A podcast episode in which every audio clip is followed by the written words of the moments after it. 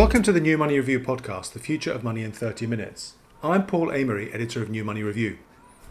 You might be wondering why President Trump of the US is picking a fight with China over a social media app called TikTok that's used mainly by children to make and to share funny short form videos. My interviewee on this episode of the New Money Review podcast can shed some light on what's going on. Lana Swartz is an assistant professor of media studies at the University of Virginia. She's just written a book called New Money How Payment Became Social Media, which I read a few weeks ago and found fascinating. In the book, Lana explains how money is one of the oldest forms of human communication and how it should be understood more as a social messaging system than as a system of economics. Who we pay and how we pay, in other words, may be more important than how much money is involved.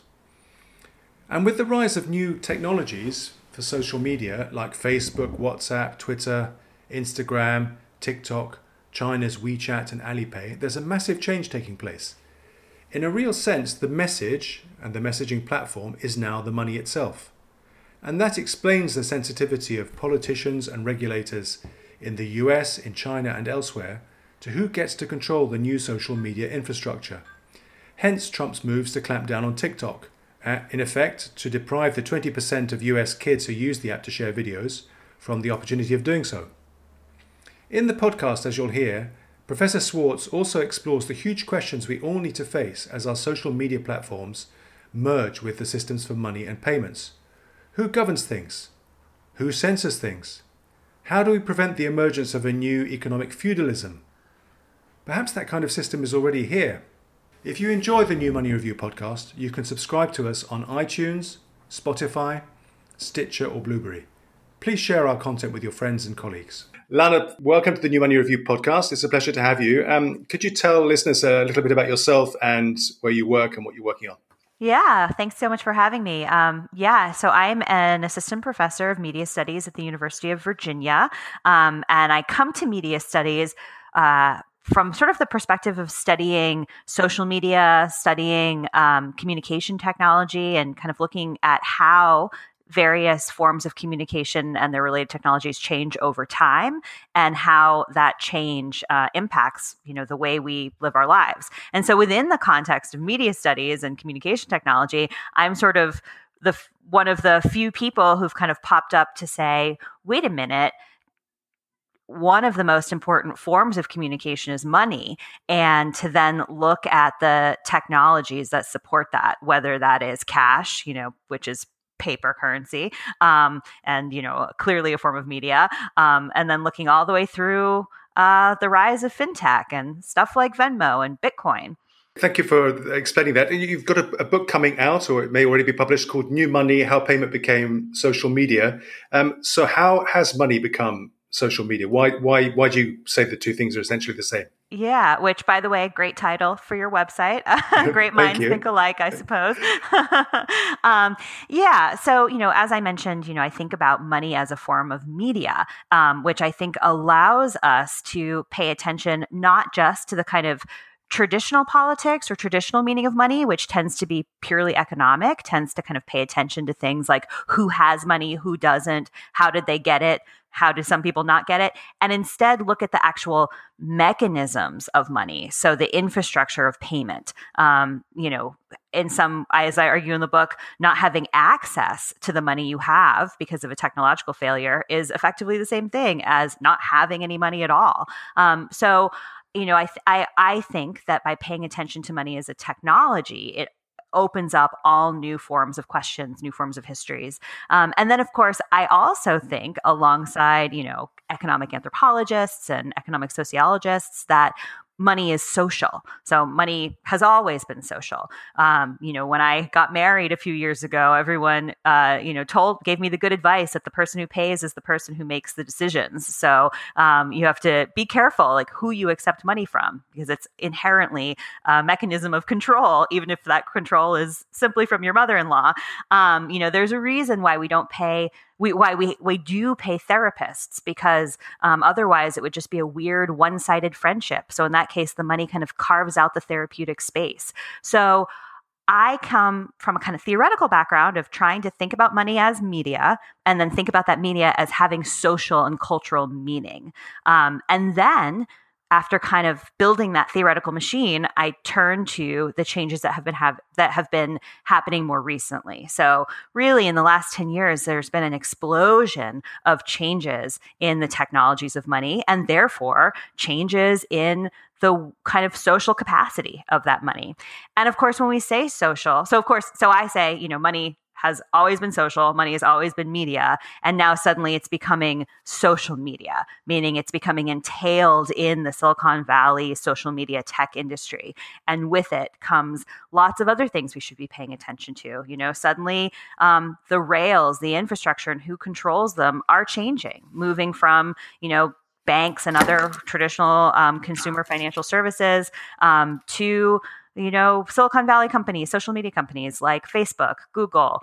You, in your book, there was a, a, a, a section I found particularly interesting um, where you talk about the evolution of state currencies. So, you know, the dollar bills that we see, pound notes, euro sign, euro, euro notes, uh, they all have a kind of uh, association with the idea of a nation state or a political territory. Uh, and then you, you, you, argue that that is, that's changing now. So, it, it, could you explain to listeners, you know, what's going on there? Yeah. So, you know, looking back historically, um, you know, a lot of people either tend to think about state issued currencies or commodity currencies. So it's either cash or it's gold. But in reality, um, in most of the world, uh, well up into the 19th century, uh, state issued currencies were n- not dominant. So in the US, up until um, just about after the Civil War, there were state issued currencies circulating, but they circulated alongside all other kinds of notes, including, um, you know, regional currencies, bank issued currencies, fake bank issued currencies, foreign currencies, um, company scrip from employers. And you really had to kind of know which currency would be worth something tomorrow, which currency was actually valuable, which currency had been issued from a bank that was still in business. Um, and so it wasn't just a question of denomination, you know, that's a $1 bill versus a $5 bill. It was a question of, of issuance. So, you know, maybe a $5 bill from a um, issued by the U.S. Treasury Department would be worth more than a five dollar bill issued by a local lumber company. So, uh, or worth more in different places by different people. So it really was this kind of monetary cacophony, um, this world of just all kinds of monetary plurality. And that has been true historically, and it's still true in many places of the world where lots of different kinds of currencies cir- circulate alongside each other, and people have to make decisions about which ones are most appropriate to use in which context. So, um, so this idea yeah. of, a, of, a, single uh, monetary territory, you know, the dollar dollar area or the pound area or the, the euro or the yen area, this is a kind of a um, a 19th century idea that's lasted, it hasn't been that long a part of human history. That's right. So, I mean, you could look at it as something that's like relatively recent and therefore we could, you know, denaturalize it, or we could look at it as kind of one of the achievements of modernity, you know, one of the things that the the big nation state that seems to be sort of um, under attack right now um, created that actually smoothed things out for its citizens that made it easier to to have a kind of economic language within the territory of a country or, or otherwise economic area and you know as a media studies scholar i always kind of return back to the kind of the textual or like the media and i love how you know i think it's fascinating that the euro notes were designed with imaginary architecture so like these bridges yeah. and arches that don't exist anywhere in yeah. in the world that but do kind of share this uh, or tr- attempt to conjure up this shared notion of Europeanness and projected. Yeah, I remember the London press making fun of that when when the euro notes first uh, appeared. Uh, yeah, was kind of a, a, general kind of Eurosceptic uh, exactly view, which has continued. Uh, and this may be like it's, it's an interesting idea. And this might be a bit cavalier, but I kind of wonder what would have happened if the euro had been adopted in the UK and if the euro and that kind of sense of shared European identity had more truly penetrated into the um, everyday economic lives of uh, folks living in the UK. But it's it's hard to know but i do think you know as Eric Helleiner who's a, another scholar of money puts it you know money and the the um, iconography printed on money is a key form of propaganda that circulates in everyday life. In the US, it's probably the most the only time we come in contact with iconography of the federal government is when we use dollars. So, what happens when that digitizes? What happens when that goes away? What happens when we're still denominating and thinking in dollars and pounds and euros, but we're not actually seeing them or handling them? Um, yeah. Let me ask you that point, Lana. To um, in your book, you, you give for some very interesting examples of. Um, so you say that money is, a, is should be seen as a form of communication, and that then begs the question of who controls the the communication. Does somebody guarantee free speech, or can can the communication be be censored? And, and you do give some examples of people trying to use modern payment mechanisms and having their transactions stopped because of you know something they attached to the transaction or who they were or you know so could you talk a bit more about how these kinds of um, interruptions of payments can occur Mm-hmm. Yeah. So, you know, people always ask me what my favorite form of payment is. And I always say cash because it's self clearing, it's anonymous. Um, you know, uh, this philosopher or the excuse me, the philosopher Georg Simmel wrote about how cash really made possible the modern metropolis because suddenly we were able to live as strangers. So in the past, we lived yeah. in small communities, small villages, and everybody knew everybody. And for the most part, people kind of kept accounts and kept put things on the tab, and you'd pay it off later. Um, yeah. But that only worked if everybody knows you and where you live and who your grandmother is. Um, so now, but then the kind of anonymity of state issued currency, the anonymity of cash, um, allowed for this kind of anonymous, but also free life. Um, yes. So this kind of trade off between like freedom and anonymity, and maybe uh, atomization, maybe um, loneliness. Um, but I think there's a tremendous value in being anonymous, in being unknown. And so now, as we're increasingly trying to digitize cash, digitize the rails of money, um, that isn't happening. You know, as as some Bitcoin uh, certain Bitcoin proponents might bemoan, that isn't happening through an anonymous cryptocurrency cash, digital cash like system. Instead, it's happening through Silicon Valley companies who have a vested interest in collecting personal data um, and putting that data to variety of uses, whether it's marketing, whether it's uh, risk assessment, fraud prevention, that sort of thing. And of course, they are um, all beholden to it, uh, regulation like anti money laundering, know your customer, et cetera, and are trying to use the data associated with transactions to better predict and better root out um, money laundering, fraud, terrorism, that sort of thing. So, what when and of course they're doing it through these kind of automated machine learning systems that kind of yeah. use big data but one of the problems with the way a machine learns in machine learning is that it necessarily entails a lot of false positives. So, for example, I had a student my first year at the University of Virginia who was the head of the Turkish Student Association. And he um, every year hosted a banquet and this year for the students at the end of the year and and he was the, the president you know so he was in charge of collecting all the money and hiring out the caterer and all of that um, so suddenly he started getting a huge influx of payments to his Venmo that had the Turkish flag or made jokes about Turkey. Um, and and so that tripped up Venmo's um, uh, anti money laundering and know your customer um, algorithm because it was suddenly a large amount of cash that coming or payments coming in that he'd never seen, and for whatever reason, Turkey was on the list of their kind of flagged words that that required further attention. Um, yeah. So his account was flagged, it was frozen, and he was required to offer up an explanation of all of these payments and account for them um, before he could access his money again. And unfortunately, he wasn't able to open his account in time,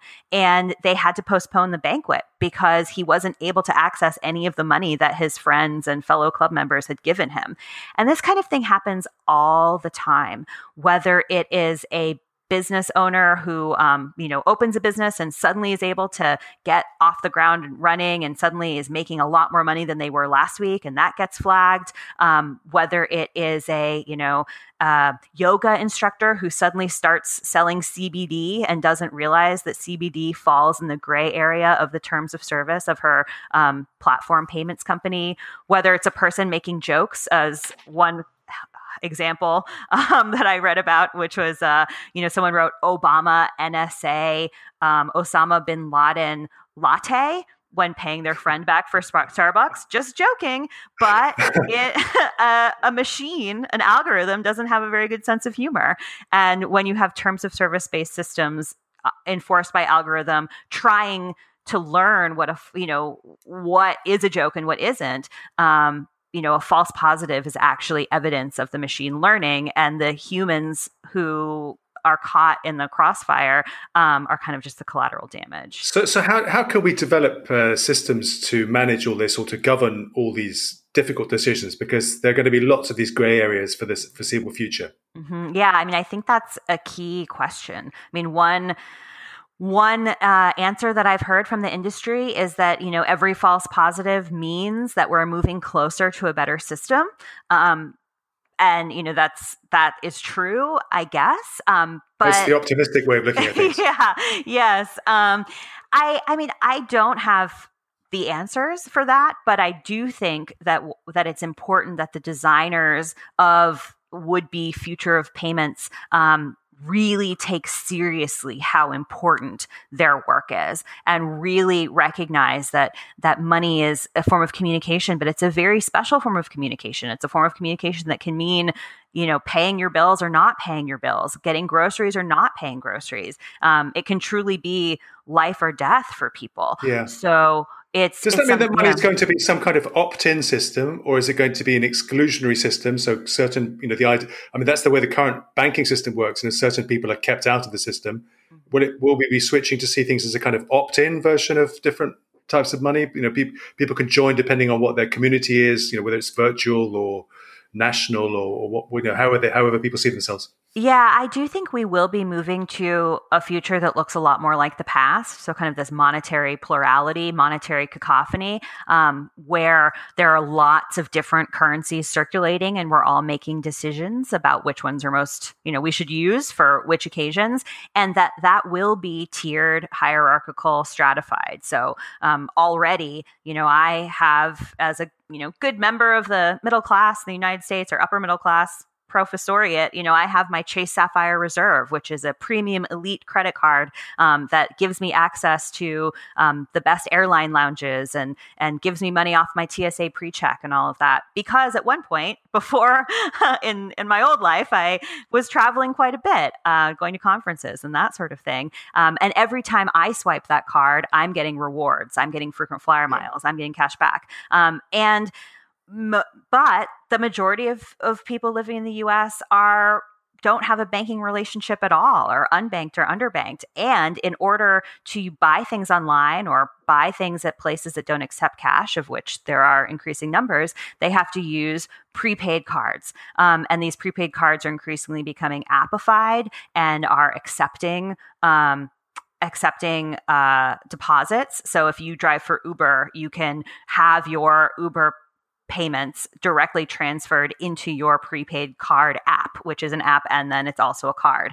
And every time they swipe that, they are paying. So they can pay, um, you know, cents to dollars per swipe, up to ten to twenty dollars a month for to to maintain the account. Um, so whereas I you know, who makes more money than they do am getting paid every time I pay. They, who are much more, you know, living on the the margins are paying to pay.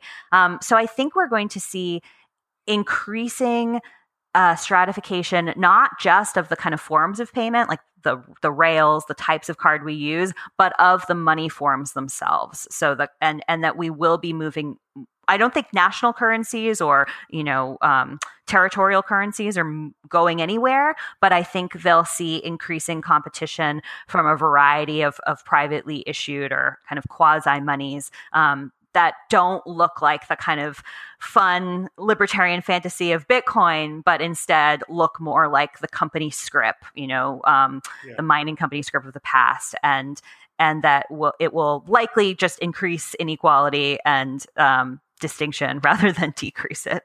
Yeah, yeah. I mean, I, could you could you talk a bit more about the grey areas in, in, payments because that uh, you know, it's it's a it's a topic that comes up all the time. Whether it's the, the, the boundaries between the cryptocurrency markets and the traditional financial system, or in the case of the card, uh, the debit and credit card markets, the, the you know the the involvement of different intermediaries that are handling higher risk um, types of payment because that generates you know, those those generate the biggest margins. You know, how, how can we keep an eye on what's going there, going on there? Because in some ways, it seems to me that's going to set the the tone for you know that's that's going to show us how the whole system is evolving. Um, I'm not really sure what you mean. Sorry. Okay. No, just, if you can uh, take that, take the question a, a slightly again, or uh, yeah. Well, let, me, let, me, uh, let me tell you where I'm coming from. So the, yeah. I've recently written a few articles about Wirecard, the you know the German payments company that uh, that's discovered a two billion euro hole in its accounts, and um, mm. Wirecard, you know, for a, a, couple of decades, had, uh, as I understand it, had, had, had specialized in handling or processing the you know the higher risk parts of the payment market, whether it's payments to do with porn sites or gambling. You know, f- they were finding um, inefficiencies, let's say, in the in the cross border payment system, and, and kind of moving there to because that's where the, the biggest margins were. So, you know, uh, uh, is this this kind of grey area? Is it a grey area in between what's legitimate and what's what's not? You know, how can we best, you know, see what's going on there. How's the infrastructure changing to you know to handle that that part of the payments market? Mm. Yeah, that is super interesting, and I'm I'm I I actually my my new my next project is about scams and the whole um, the the whole time that I have been studying payments and studying cryptocurrencies really for the last 10 years I've been fascinated by the all these moments where things don't work as they're quote unquote supposed to or you know what kinds of economic activity is legitimized as yeah. okay and what kinds of economic activity is legitimized as like scammy um, or, or, rather not legitimized um, and and i've you know been collecting tons of stories that i think are just kind of fascinating around that space but i really don't have it. I, I, really am struggling to kind of think about how to answer your your question. Yeah, so I'm, I'm, just, I'm really uh, fascinated about it. No, it's yeah, me too. I, I, find that uh, I've always you know, the, the, the, human stories involved in big frauds, big scams are always yeah. amazing. So, uh, so uh, yeah. Yeah, I mean, uh, I think one thing that's I mean really interesting is you know in the cryptocurrency space, there's there's tons and tons of scams. You know, like the DAO, distributed autonomous organizations, seem to be mostly you know ways to separate people from their money. They're all the countless pump and dumps um, of of uh, altcoins, and and I always wonder, you know, is that a bug or is that a feature? Like, is is that not how? If if we imagine that cryptocurrencies actually are these like unfettered market driven you know free from regulation you know is is that wild westiness like not the yeah. way it's supposed to work you know yeah. um and yeah.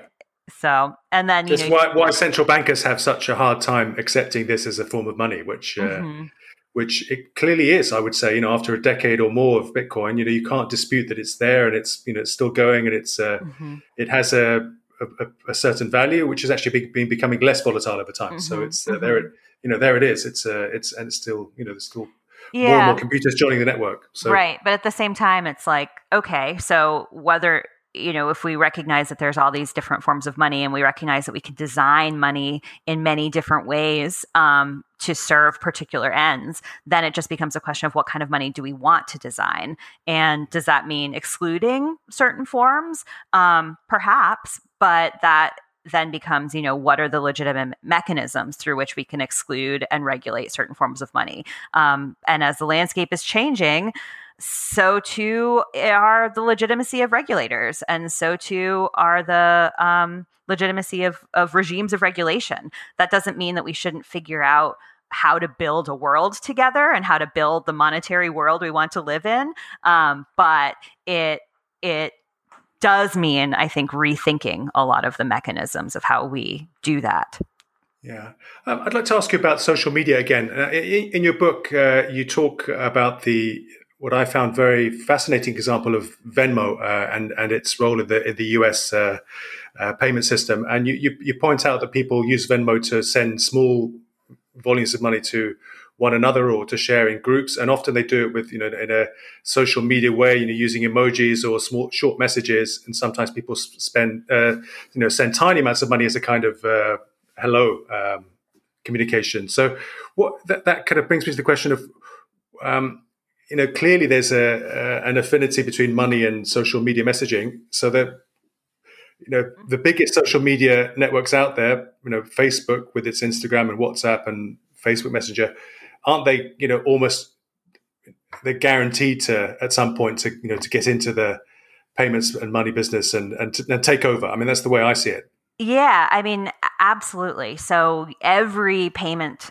every social media platform, every major social media platform has attempted to launch a payments component in the last 10 years. Um, almost all of them have not been successful um, or or anyway have not really taken off. Um, and the in in the US, the most kind of um, the the the most social payment system that has taken off is Venmo, um, which, as you describe, is kind of this uh, social media like feed where when you send someone a little bit of money, whether it's to pay them back for drinks or for a the rent or for whatever, you are kind of obliged to addend uh, or append a little note or an emoji. Mm. Um, and then you can then, if you don't set your transactions to private, you can you can kind of check out wh- who your friends have been paying, um, what they've been saying about what they've been paying, and you know who your friends been getting paid by. So there's a lot of humor about Venmo sort of becoming like the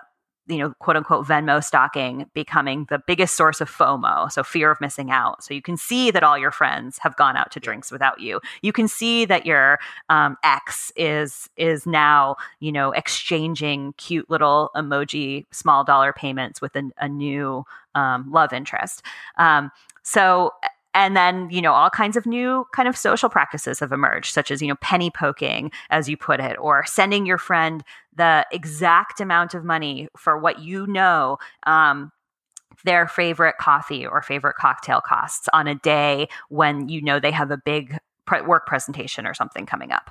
Um, uh, and then you know there's so so it's it is only a matter of time before that's enfolded into one of the major platforms um, but at the same time i do think that people uh, use platforms for different purposes. So you know my students who are all under the age of 21 um, which means they were born in you know 2000 or or or uh, or a little or thereabouts. Um, thereabouts. Yeah, yeah.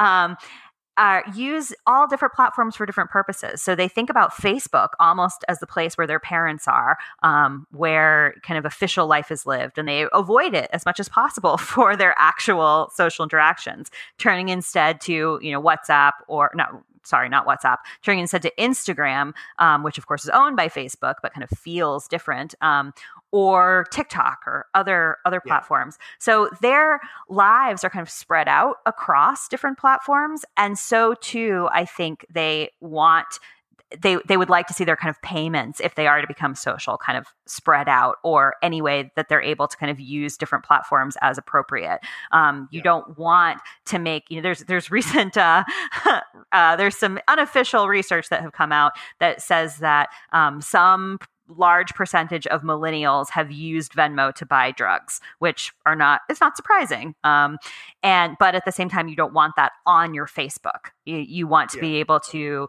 uh, submerge that in different ways. Yeah. So I do think that you know Facebook is clearly positioned to um, take take hold in the payment space. It's a truly is the closest thing we have to a universal address book. Um, but I think that there are reasons why payments or Facebook's various attempts at payment have not been successful. And that is because of the trust issue, but also because we want to be able to, um, we want to be able to have our transactional lives uh, have some amount of, of, we want to shield it from surveillance, if not from the companies, but from the people in our social lives. Right. But for the foreseeable future, these kinds of networks are going to be, you know, run and controlled by some uh, some robot, basically some AI algorithm that that weeds out what it perceives to be illegitimate transactions. But and and so it'll be very hard to. I mean, we can presumably you can you know have something reset or you can make a complaint, but uh, at the top level they'll be run by something auto- automated. Yeah, I mean, even PayPal, which has kind of been doing person to person electronic payments since the 90s. Um, if you go to you know the PayPal customer service uh, pages um, or look at various message boards, including that have names like F PayPal, and you can fill in what I don't know what what how yeah. uh, G rated this podcast is, but you can uh, um, figure it out. You know there are countless, countless complaints, and I don't think any of the person to person electronic payments platforms have gotten it right. And I don't think that they're necessarily making it their top priority um, to get it right for everyone all the time. And I think another issue is that almost all of these payments are kind of multi layered with lots of different parties involved. So, you know, there would be, um, let's say, a crowdfunding platform would have there's the first there's the terms of service of the crowdfunding platform. Then there is their kind of platform payments um, provider which has their own terms of service. And beneath that is the platform payments providers processor which have their own rules which are largely different than the um, you know rules of a platform. And underneath that you have their acquiring bank and so on and so on. And these various layers and these various players are still learning how to play together um, and how to really um, provide the kinds of services that that work at every level and with every new kind of innovation um, of of paying whether you know crowdfunding is kind of a novel way of imagining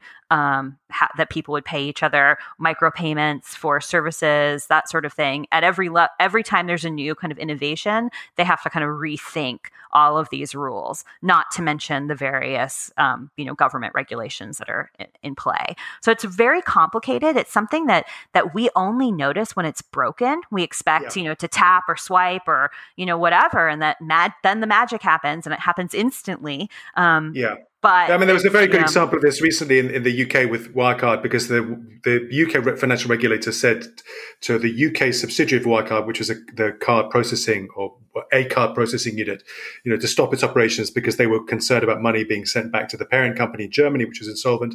But by doing that, they suddenly they they they turned off 50 or more prepaid card services. And I, I really doubt that they knew that they were all so um, reliant on that single entity. So there are lots of kind of un, un, undisclosed or maybe even unknown um, dependencies in the payment system that, mm-hmm. uh, as you say, we'll only, we, we may only see when things go go wrong.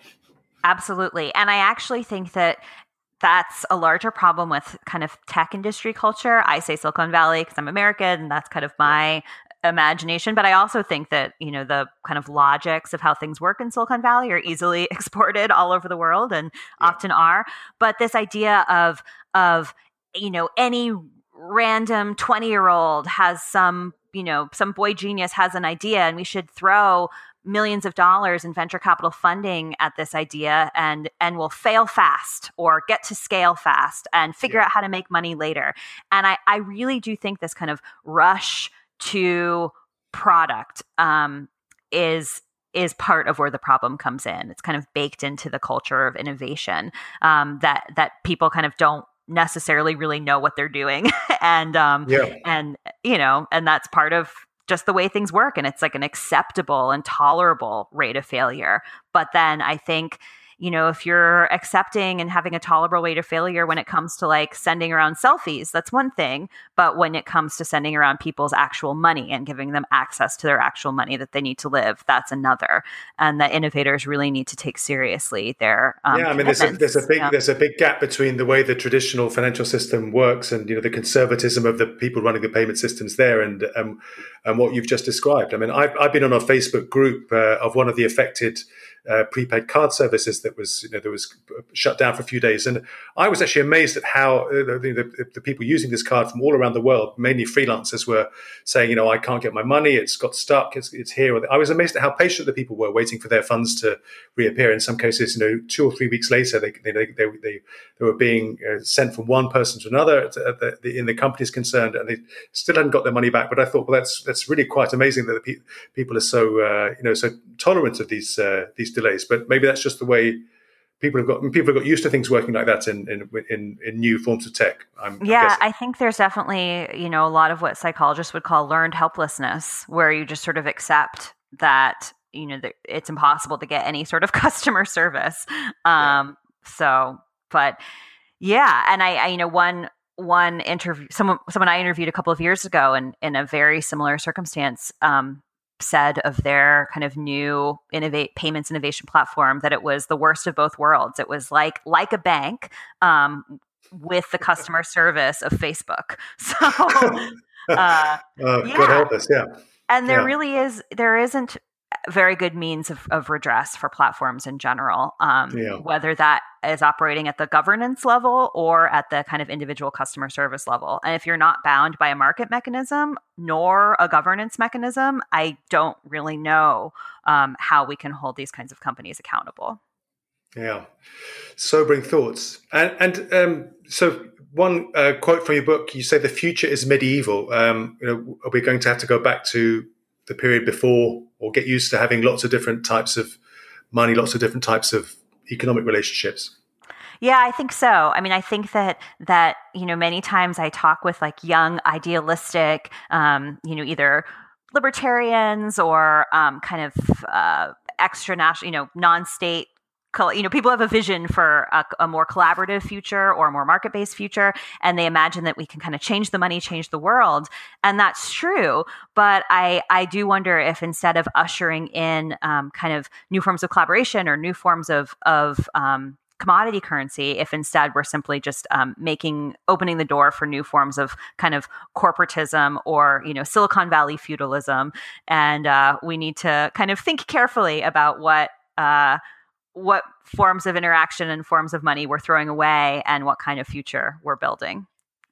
Okay. Well, Lana, thank you very much for your time. It's been a fascinating chat. Uh, I can thoroughly recommend your book to anyone listening. I thank you. Had a, had a, I found it fascinating, and um, you know, uh, good luck with your next project. Thank you so much. And just um, it's if you order the book, if you pre- the book is available as a ebook and it's also available as an audiobook. Um, but if you pre-order the hardcover from Yale University Press and use the code Y Money, so the letter Y and money, you can get thirty percent off. So yeah, um, thank you so much for having me on.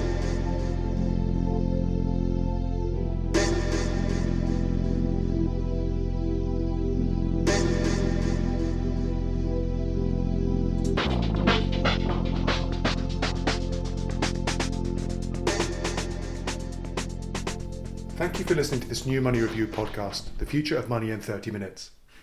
Money is changing fast. It's moving more quickly and cheaply. It's becoming more intelligent and more transparent. At the same time, it's becoming more complex and for many of us, more annoying. If you'd like to support New Money Review, you can do so in two ways. On the right hand side of our homepage, newmoneyreview.com, you can find a link to our Patreon account, P A T R E O N forward slash New Money Review. There you can make a regular payment to support us. Or if you'd like to make a donation in cryptocurrency, you can find our Bitcoin and Ethereum addresses also on the right hand side of our homepage. Thank you.